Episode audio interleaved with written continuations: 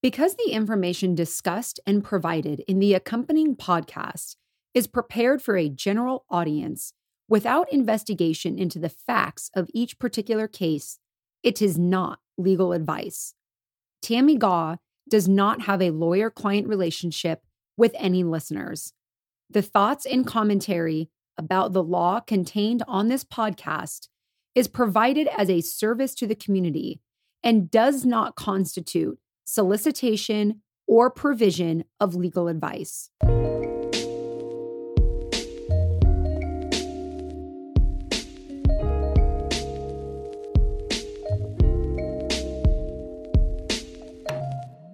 Misconduct is defined as improper conduct or wrong behavior, with conduct being defined as personal behavior or way of acting.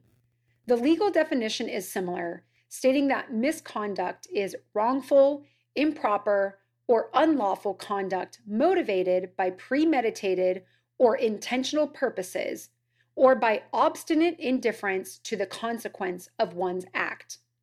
And then, of course, there is gross misconduct. Tammi, do you care to tell us how gross misconduct differs from the definitions that we've just heard? Yeah. Now, trigger warning for anyone who uh, is concerned here, we will be making references to issues of sexual assault. And if that's not something that is healthy for you to hear, please turn this off and uh, take care of yourself with that. Absolutely. So, within the context of the misconducts, we focused a lot on negligence and the range of legal issues that that encompasses. Mm-hmm. Now, recall that negligence is failing to exercise the care of a reasonably prudent person mm-hmm. in like circumstances. Mm-hmm. Here, you see that the definition of misconduct includes words like premeditated and intentional. Mm-hmm. That immediately tells us this is a different level of conduct. Okay. So gross misconduct is an even heightened level of behavior. And the and it's the kind of behavior for instance, that can get you fired for cause when mm-hmm. you hear about things like being fired for cause. Okay. If you look at waivers and other legal documents, you can often see provisions that indemnify a party or hold them harmless, mm-hmm. um, it, but not in incidents of gross misconduct. It's mm-hmm. a carve out. So you might think about things like uh, being drunk or doing drugs at work, mm-hmm. um, stealing, or as we're going to discuss today, issues around sexual harassment and sexual assault. That makes sense. Yeah. And, you know, we're not simply talking about misconduct that might be frowned upon. Uh, we're going beyond just the moral or the or the ethical versions of professional conduct. So, you know, while bullying and inappropriate language uh, or the way that someone dresses could be discussed as misconduct, what we're going to be covering in this topic is much harsher and more clearly determined cases of wrongdoing. And specifically, we're discussing criminal misconduct. Um, and especially sexual. So, yes, Tammi, as you've already said, uh, if anybody doesn't feel like they are ready to listen to this, please turn this off. Uh, we don't in any way want to trigger anybody, um, but we are going to be kind of getting into the, the depths of this. And to be clear, misconduct requires an action to be taken as opposed to negligence, which is kind of like the absence of action. And we have purposely kept this topic of misconduct to the end of our first season together, partly because of how heavy of a topic it is to discuss, and also because of how rampant and prevalent it is. When I started brainstorming all of these episodes to do with you, Tammi, that was back in 2017, almost two years ago. And this was a topic that I had written down that I knew that we needed to discuss. This was before Michigan State and Larry, and Larry Nassar. And it was even before the Me Too movement, or maybe the Me Too movement had just started. And before any of that, when I was conducting this research, I easily had the most references of cases for this topic than any other topic that we have discussed up to this point. And so, you know, until this point, there has not been a topic that we have discussed that, in my opinion, has had such egregious examples or such a prolific amount of cases. I really try not to pick really egregious situations to discuss on this podcast because I think all professionals know what to do in a very black or white situation.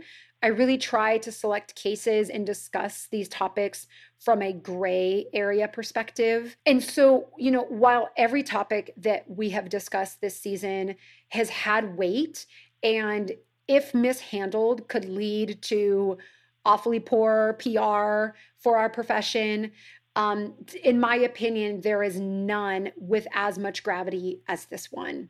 Absolutely. Yeah, uh, yeah. Um, you know, there to me, you know, there are crimes, there are cases of negligence, and there are areas of our profession that are gray. This is not one of them. Nope. Yeah, this area of misconduct is not only a professional breach of professionalism, it's a social and cultural known violation of trust.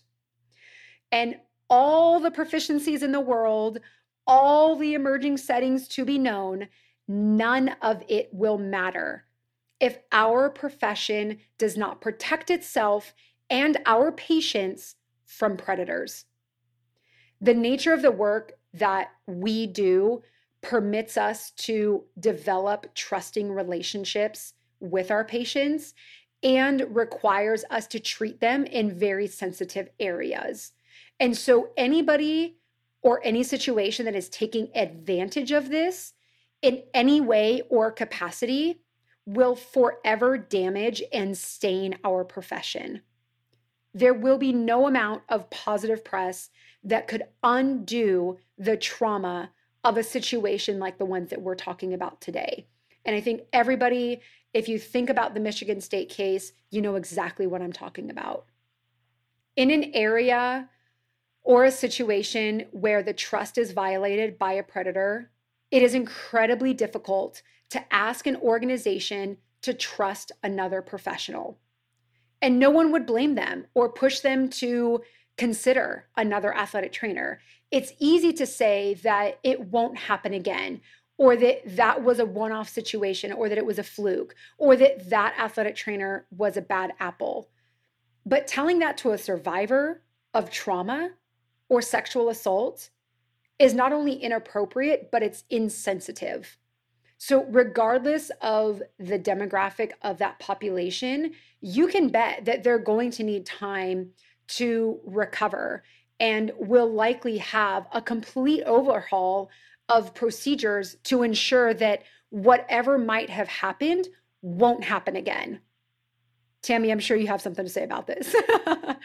well, I mean, I I simply cannot agree more. Mm-hmm. There is absolutely no more egregious violation that one can inflict upon a young person than that of sexual abuse. Mm-hmm. Um, there has been some absolutely vile discussion in the public sphere lately about whether victims were, you know, quote, asking for it, oh. or the excuse that boys will be boys, or he couldn't help it, and other absolutely, completely categorically unacceptable justifications for the abuse of anyone, but especially with young people. Mm-hmm. And we as a profession should be working tirelessly to rid our ranks of anyone who does not comport with the basic guidelines of appropriate interaction with a child, to purge our ranks mm-hmm. of anyone who does not comport with that. Absolutely.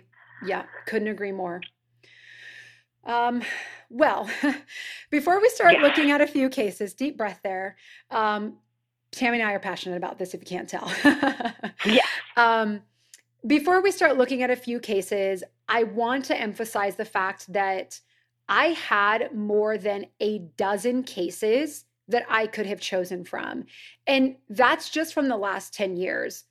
I didn't have nearly this amount of examples for any other topic that we've discussed or covered on this season so far. I do want to say We will not be discussing the Michigan State or the Larry Nassar case here. Instead, I have chosen cases that weren't as mainstream, but still just as egregious or just as hurtful or damning. So, in this first case, the athletic trainer is accused of providing alcohol to and partying with high school students. He had been employed by the county in Florida for four years when video emerged from a spring break party that showed the athletic trainer laughing, joking, and wrestling with students. Once the students were interviewed, it was determined that the athletic trainer had also purchased them alcohol in a stop on the way to the party. When the athletic trainer was questioned, he claimed that a student had called him saying they were, quote, intoxicated, extremely tired, and needed a ride home. So he showed up and allegedly was only there for 15 or 20 minutes. The athletic trainer was removed from his position in working with children at the school, but was reassigned within the district. Interestingly, I looked him up on the BOC and he's still certified. Tammi, I'm sure that we can think of several reasons why this athletic trainer had no business being called by a high school student or showing up to give them a ride home. But what are your thoughts on the facts of this case? We don't know if he was found guilty, but is video evidence of him being at a party horsing around with minors enough evidence to lose a certification for someone? Listen, listen, listen. Hear, hear me, hear this, listen to me. The effort that it is taking for me not to answer this with so much snark is overwhelming. There are about 19 things that this guy did wrong. Yeah. First of all, we are living in a time of video. That is a fact. Mm-hmm. There, there is a court of law and there is a court of public opinion. Mm, in, yeah, they're they are both they are both courts. Indeed. and in law, there's a principle that we learn in law school that's used to prove negligence mm-hmm. that's called res ipsa loquitur. Okay. And it's Latin for the thing speaks for itself. Uh, yes. Okay. And so it's you know it's sort of it's in a it's not anything that we would talk about necessarily here, but it's in a strict liability where it really doesn't matter if this happened. Clearly, that failed. Right. So showing up on a video at a party where high schoolers are drinking shows that you objectively make bad decisions. Yeah. And in my opinion and experience, that should have been a fireable offense. Mm-hmm. Um, now, I've been the designated driver many times. Mm-hmm. That is not the point. Mm-hmm. That is not the point. Right. There are so many things that you can do when faced with this issue. Mm-hmm. You can take keys. You can let the air out of tires. You can help people pull spark plugs from cars. Mm. I'm not saying I've done that, but yes, I have twice. Yeah. You know what you don't do?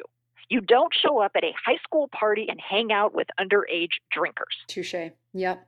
Yep. I have I have no idea what was going on in this guy's head mm-hmm. that he allowed the lines there to be so blurred that he thought this was a good idea but there is absolutely categorically no justification for it right and i'm also concerned that the school district chose to reassign him mm-hmm. i think that i think that shows um, i think that shows bad judgment on the part of the administration right uh, that that decided to take that yeah. decided to take that route. Mm-hmm. Now, as for a certification, I don't know based on the facts of this case and the fact that it wasn't formally adjudicated that the NATA should yank his certification. Mm-hmm. I I have my own opinions about it. Sure. Um, but I think that objectively, there is a case for requiring additional ethics classes and CEUs in a case like this. Right. Um, you know, I'm on record stating, and you and I have talked plenty, mm-hmm. that there should already be ethics requirements for our reporting, mm-hmm. so my position there should surprise no one. right. but let's just play this out to a potentially tragic end. Mm-hmm. So, what if one of those kids had gotten in an accident and killed themselves or someone else? Yeah. What if one of them died of alcohol poisoning? Mm. What if an intoxicated kid was assaulted and you were there? Is it mm. worth your entire career to somehow think that you get cool points from hanging around drinking teenagers? Mm-hmm. So, the basic takeaway contributing to the delinquency of, minor, of a minor is a real thing. Mm. Contributory negligence is a thing. Oh wow. You are you are not removed from that capability. Those are real things that can really get you thrown in jail. Yeah, absolutely. I mean, I think that on the surface there are probably athletic trainers that could come up with reasons in their mind as to why their high school students would have their phone number or why they would be called upon in a situation like this. Uh, and I just think that it's important to zoom out and to remind people that regardless of how platonic a situation might feel or how innocent a situation might seem, contributing, you know, to your point, Tammi, contributing to uh, the delinquency of a minor or contributory negligence can put your career at risk. So, regardless of how well intentioned your motives might be, it's not worth it. No, it is absolutely not. So, this next case that we're going to look at actually mirrors uh, the Larry uh, Nassar case in many ways. And in this in the sense that the athletic trainer used his position and trust within the community to take advantage of a student. Donald Nelson Bills was a teacher and athletic trainer in Provo, Utah for decades. After pleading guilty to five felony counts, which were forcible sodomy, object rape, forcible sexual abuse, obstructing justice, and tampering with a witness. He had 10 other counts against him dismissed as a result of his plea deal. The athletic trainer's victim was a 17 year old girl who testified that he used his religious affiliations to dismiss her fears and made threats of humiliation to keep her quiet. Bills had used his position within the Church of Jesus Christ of Latter day Saints to win the girls' trust. The article claims that Bills was a favorite teacher who taught thousands of teens, inspiring many to go into athletic training. He had earned a number of awards and recognitions for his work at Provo High School. Quote, it was that glowing reputation that led the girls' parents to trust him, even though they spent more and more time together. When the disturbing texts were discovered on the teen's phone, it was revealed that the relationship that had started with an injury and her being a student in his class had escalated to her working as a student in the athletic training room and eventually became sexual. The sexual relationship lasted several months and was carried out almost exclusively at the school. Tammi, can you see the correlations here in how Larry Nassar used his respected authority in the community to get away with his crimes and how this athletic trainer did the same? I absolutely can. And I want to be, you know, I want to draw attention to what you said. This guy operated for decades before he pled guilty to these counts. Mm-hmm. He was, there's no telling how many victims he had. And, you know, the police, they, there is a freaking name for this. The mm-hmm. police call it, it's called grooming. Mm-hmm. And it is it is how young people a lot of people really it doesn't mm-hmm. even have to necessarily be minors it can happen to to women and men of it's all true. ages yeah um you know it's how they get it's how tr- it leads to trafficking if you talk about the you know trafficking task force yeah. um you know i am friends with a guy who used to be head of a human trafficking task mm. force and when he walked into high schools and told parents what to look for you know they kind of nodded and played along mm. um but I was at a meeting that he did at a pretty affluent high school outside of DC once. Mm-hmm. And when he said that he had three cases of grooming in that high school in the last year alone, uh, the air was sucked out of the room wow. with the communal gas because yeah. these parents thought it couldn't happen to their kid. It could never happen, right? Yeah. Yeah. Yeah. Um, so, you know, in, in May, uh, I was at the Sports Lawyers Association, mm-hmm. and one of the panels was on athlete abuse. Oh. And two of the panelists were Sarah Klein and Rachael Denhollander, yeah. who are two of the sister survivors who brought down Larry Nassar. Yeah, yeah, yeah, yeah. Um, they were on the panel and they laid out specifically and graphically mm-hmm. what was done to them and how they were convinced that they shouldn't say anything mm-hmm. because he was a doctor. Everyone else trusted him. They must feel wrong for feeling the way that they did about what was done yeah. to them. They yeah. shouldn't complain. Yep. And that room was filled with mostly men. and it was so telling to watch them be so uncomfortable hearing this straight from victims' mouths. Yeah. That, I mean, that I is that with, is traditional like grooming behavior. All of that. that it is. It mm-hmm. absolutely mm-hmm. is. I mean, yeah. there were people in the room when some of this was happening. Mm-hmm. It is. It it is enough it's to just make you want to hit a wall. and yeah. it yeah. is wretched. Um, and I, I even talked with some of the guys, mm-hmm. you know, for after this for the rest of the weekend, and there were a few that could not even articulate their thoughts. They were so disturbed, yeah. and they'd read the newspaper. It's not mm-hmm. like they didn't know, right? They right. weren't. They weren't ignorant about what had happened. Sure. But when you are looking in the eyeballs of someone who is smart, who yeah. is articulate, yeah. not that it matters. Right. You there's no intelligence level or, or sure. you know ability of erudite that that could in any way justify this. Yeah. But you know they just could not get their they couldn't get their heads around yeah. having heard that firsthand. Yeah. And while there are certainly female abusers, mm-hmm. please let's not, you know, let's not get in the Yeah, and we'll cover uh, one. This this this yes. this entire episode and, and this topic is not just about male abusers. So do not right. worry. yeah. Right. But we also can't ignore that men in power have been doing this for centuries. Indeed. And you know, at the time of recording, the Jeffrey Epstein case is in the news. It is right after he was found dead in his cell. We're mm-hmm. recording this. And when you hear the long list of people who knew what he was doing and covered it up or took advantage of it or joined in in order to keep him in a position of power, mm-hmm. it makes you literally nauseous. Yeah. You know, the, the one thing I want to mention here is that oftentimes the abusers are somebody that we know, somebody that we already mm-hmm. have a trusting relationship with.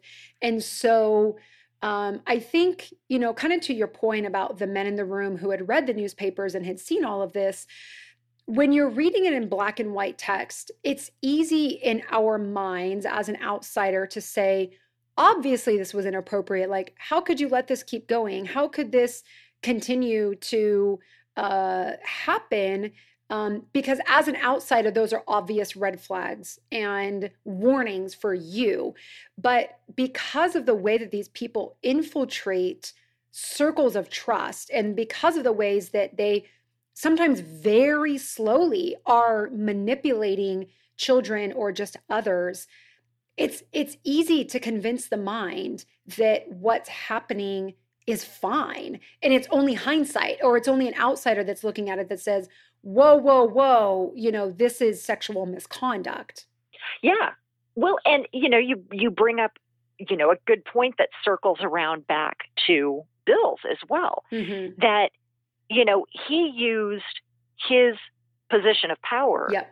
it with these young people. Mm-hmm. When I talked about the grooming situation earlier, mm-hmm. a lot of times it's as simple as these people will get young women or you know young girls mm-hmm, or boys mm-hmm. to send sexually explicit pictures and then they just blackmail them oh they're yeah. like well i'll yeah, release i'll release this if you don't do fill in the blank right and so it's like they you know they work it and work it and as soon as they cross that line they feel like they've got their hands in these kids and if you are someone for whom religion and yeah. standards within that religion are so important and yeah. so vital and they're part of your community like that mm-hmm.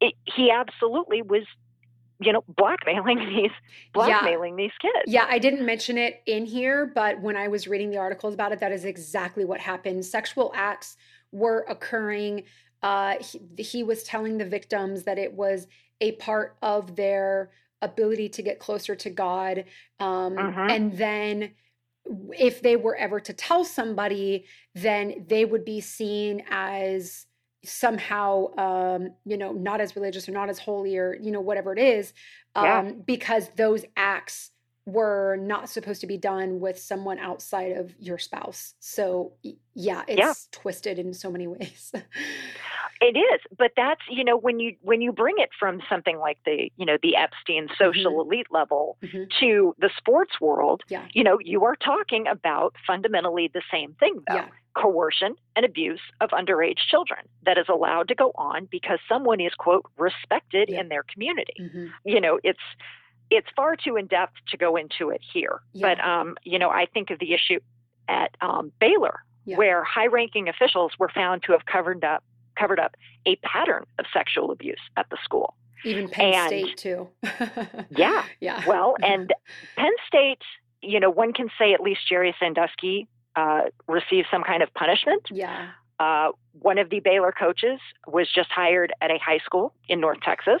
Ooh. The athletic director is now the athletic director at, at Liberty University. Oh, um, okay. And the uh, guy who oversaw the investigation is a gentleman by the name of Kenneth Starr. Oh, so, oh boy.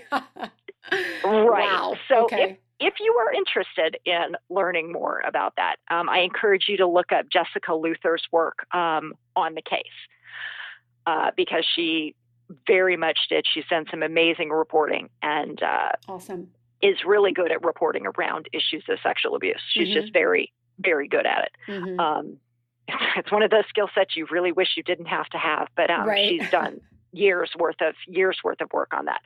Um, so yeah, uh, there's a high school in um, in North Texas, and Art Briles will be working there. Hmm. And when the athletic director and the people that hired him uh, said, when they were asked if they thought it was appropriate, uh, they responded that they thought that he could help them win, and they didn't see a problem with it. Wow. So, yeah. So when you know members of the community rose up and uh, protested against it, and they were they were ignored. So, yeah. what sort of example uh, is that setting for the boys on that football team?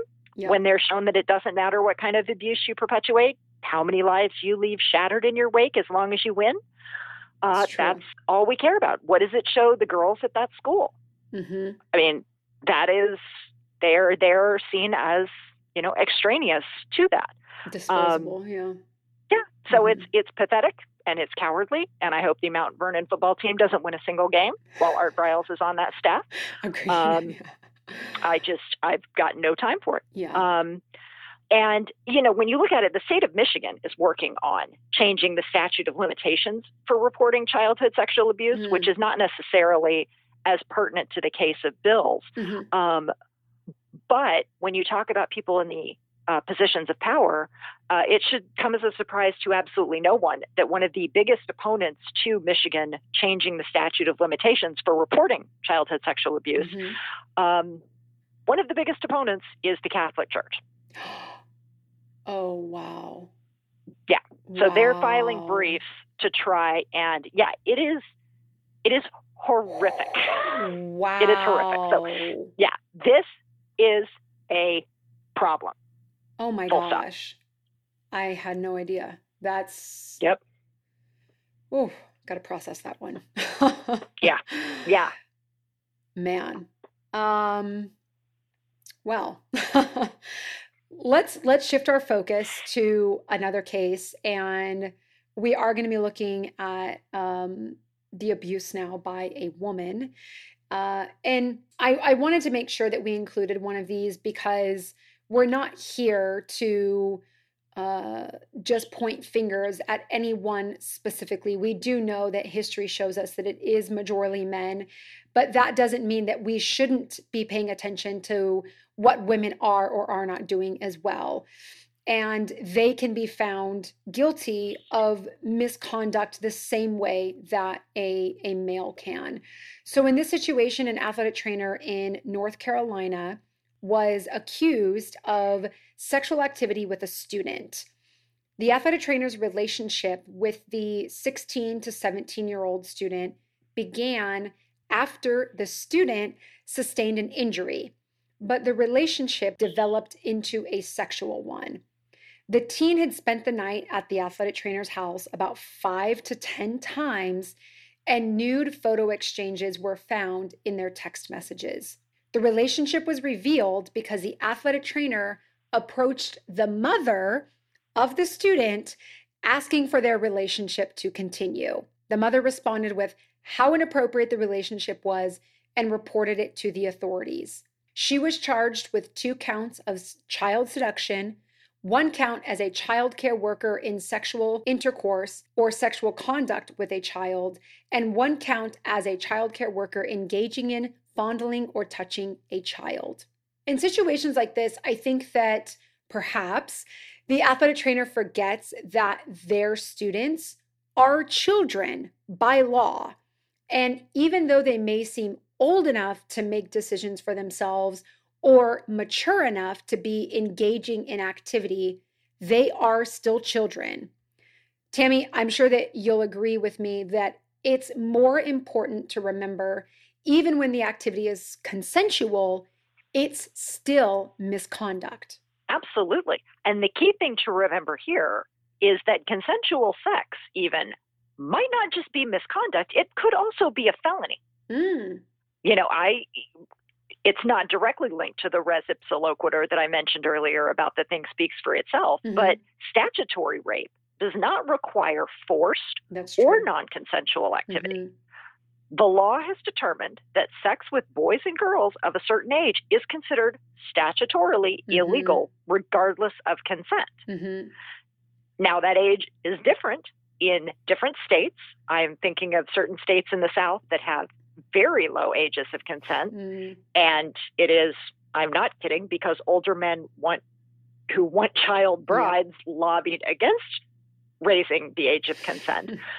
but that is a fact. So there are different, you know, there are differing standards, if you will, by state, and mm-hmm. also uh, rules around if the interaction is between two minors mm-hmm. versus if it's with a minor and an adult. So let's look at the North Carolina case. Um, and again, we're putting the trigger warning out here. Mm-hmm. Let's, on a side note, I think, let's take a moment to look at the language that we use when talking about these kinds of cases. Yeah. Um, you know, I mentioned the Jeffrey Epstein case mm-hmm. in, um, you know, earlier. And you can find headlines that say Epstein procured sexual favors from girls as young as 14 and things in that vein.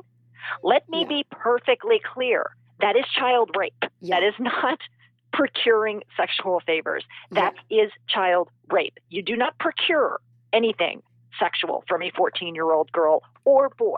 Yeah. Full stop. Go yeah. directly to jail. He actually, uh, for any of the listeners listeners who are not familiar, he originally pled guilty to a count that was reduced down to solicitation of prostitution, um, which is not in any way indicative of what he actually was doing, but it also infers that 14 year old girls were brought in to do sexual favors but inferring that they were prostitutes as well. So, yes. Yeah.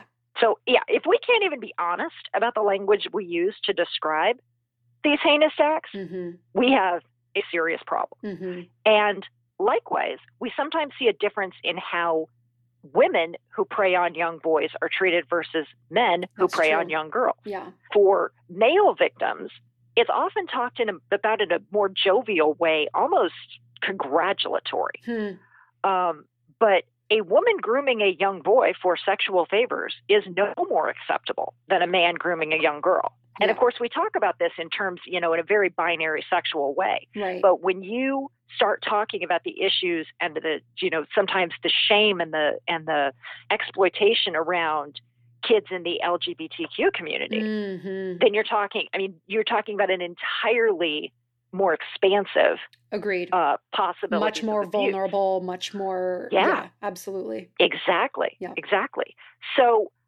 uh, i have to say i'm more than a bit fascinated at the athletic trainers shall we say nerve to approach a mother yeah. and ask for permission like yeah that was an interesting aspect of the article that i did not see coming yeah that was that that was interesting to me um, mm-hmm. um but there is no reason for a grown human of any gender or identity to pursue a relationship with someone who is underage or in any way under their care or supervision.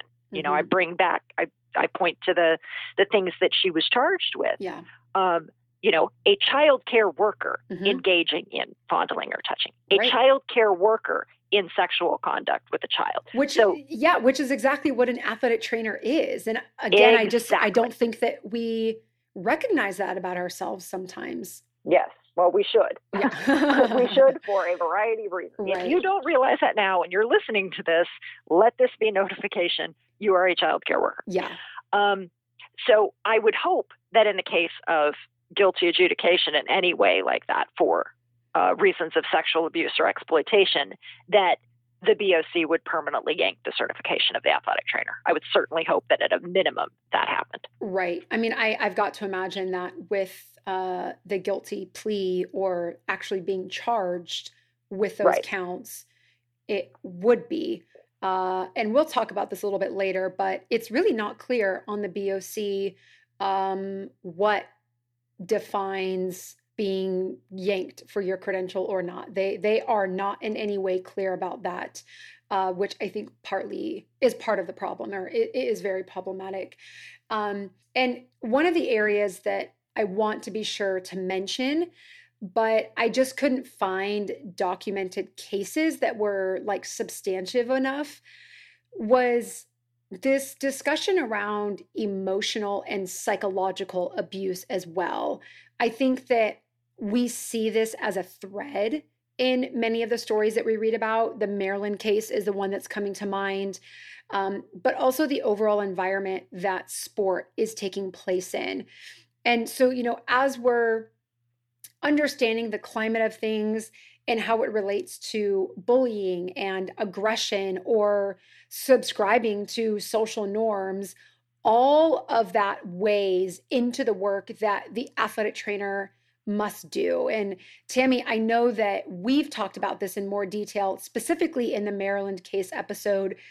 But what role do you feel that emotional and psychological abuse plays in kind of this overall discussion of misconduct in the athletic trainer? Well, I'm glad that you and I have time to dig into things like this on these episodes mm-hmm. because, mm-hmm. you know, we all know that an athletic trainer should be someone in whom athletes can trust and confide. Yeah. We know that. But with that comes the need for boundaries.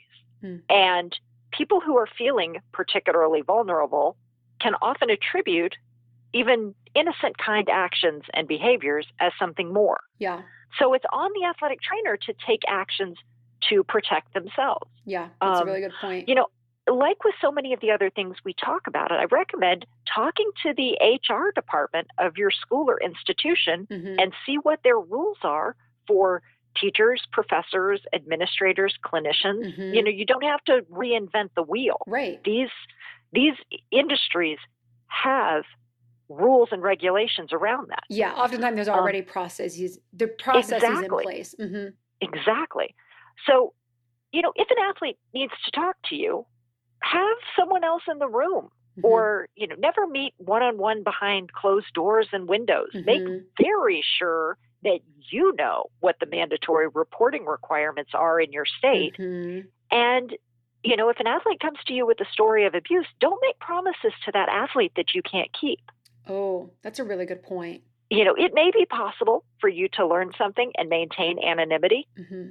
but you the current U.S. Department of Education is really pushing to make reporting things like Title IX violations and mm-hmm. sexual assault as difficult on the reporter as possible. Oh wow, that's interesting. They are, yes, they are actively they're actively moving in the wrong direction huh. um, under their current management. Interesting. Um, okay. So don't feel like you have to bear the burden all on your own. Right. But don't promise confidentiality if you can't follow through. Yeah. Yeah, I, w- I want to make a point about that really quick. Um, and we will talk about mandated reporting in the second half of this. Um, but something to know about mandating reporting is that when you make a report, that doesn't necessarily mean that you're saying that someone is guilty of something. It really just means that you've become aware of knowledge that you are required to then report. So, kind of to your point, Tammi, um, we don't have to become investigative journalists in order exactly. in order to figure out whether this should be reported or not. That is why CPS and other institutions and and systems are in place so that we don't have to go determine if what the kid is telling us is the truth or not. And oftentimes, uh, I may have said this in previous episodes, but I tell this to coaches all the time. It's not my job to determine whether the kid is lying. Uh, and that's in relation to an injury, to being concussed, to having heat illness. If they're telling me they feel a certain way, I have to act based on what they're telling me, not whether I believe if they're telling the truth or not. Exactly. That's that's absolutely on point. Mm-hmm.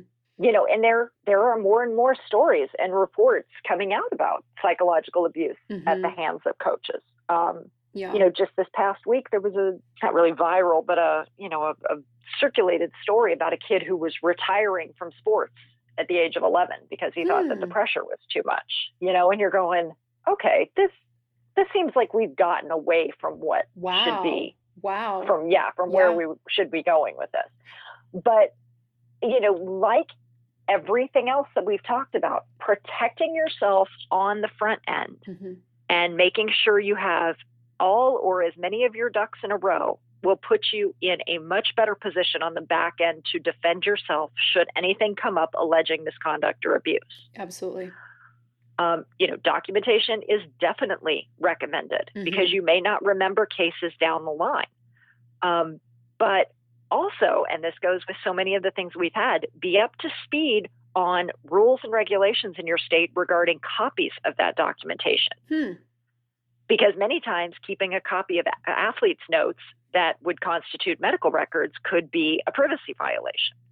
Oh, that's a really but, good point. Yeah. Yeah. So you can't necessarily just copy athletes' medical records mm-hmm. and keep them in your home right, office right. on off chance that something happens. Like yeah. that's not what we are in any way recommending that you do. Mm-hmm. Um, but you know, having your own personal contemporaneous notes of having observed something firsthand can be helpful, mm-hmm. particularly if you're no longer at the institution or the organization where you witnessed the behavior. Right. And as you said, be aware of what mandatory reporting requirements are in your state. Mm-hmm. You you may not want to report something that you've seen, but by failing to report it, you could make yourself a target of mm. prosecution down the line. That's a good point. I mean, there are a lot of people falling as a result of ignoring and enabling Larry Nassar for decades, and yeah. the same kind of things happened at Penn State. Yep. So, yep. Um, and this is just another time where I wish there was an ethics hotline through the NATA like the ones that lawyers have through individual state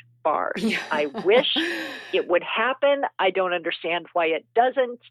I remain confused let's keep beating that drum and hoping that somebody of high enough stature hears us and says, well, that's a really good idea. We should do that. yes, um, please. The other point I want to make in relation to what you said with when you're working at a school and a lot of times they already have processes in place is I think that as a profession, we take a lot of pride when athletes come to us with things that feel private and we like to know that we have a level of trust with our athletes or we like feeling needed. And in a lot of ways we end up crossing that line of professionalism by saying yeah come on in my office. Let's close the door and talk about it uh, not only do we put ourselves in very difficult positions when that happens, but to your point, we're also circumventing potentially uh, resources on campus that are actually trained to deal with what that athlete might be coming to us with. I'm thinking about school nurses, school counselors, uh, things along those lines. And it's just a reminder, I think, to our, our audience that regardless of the level of relationship that you think you might have with your athlete, um, and not to say that you shouldn't be a confidant for them, but just a reminder that we don't have to be all things to everyone. That if there are more appropriate resources on campus, don't be egotistical, don't be selfish, don't be nosy. Uh, refer them to the appropriate person from the jump. Don't get involved unnecessarily.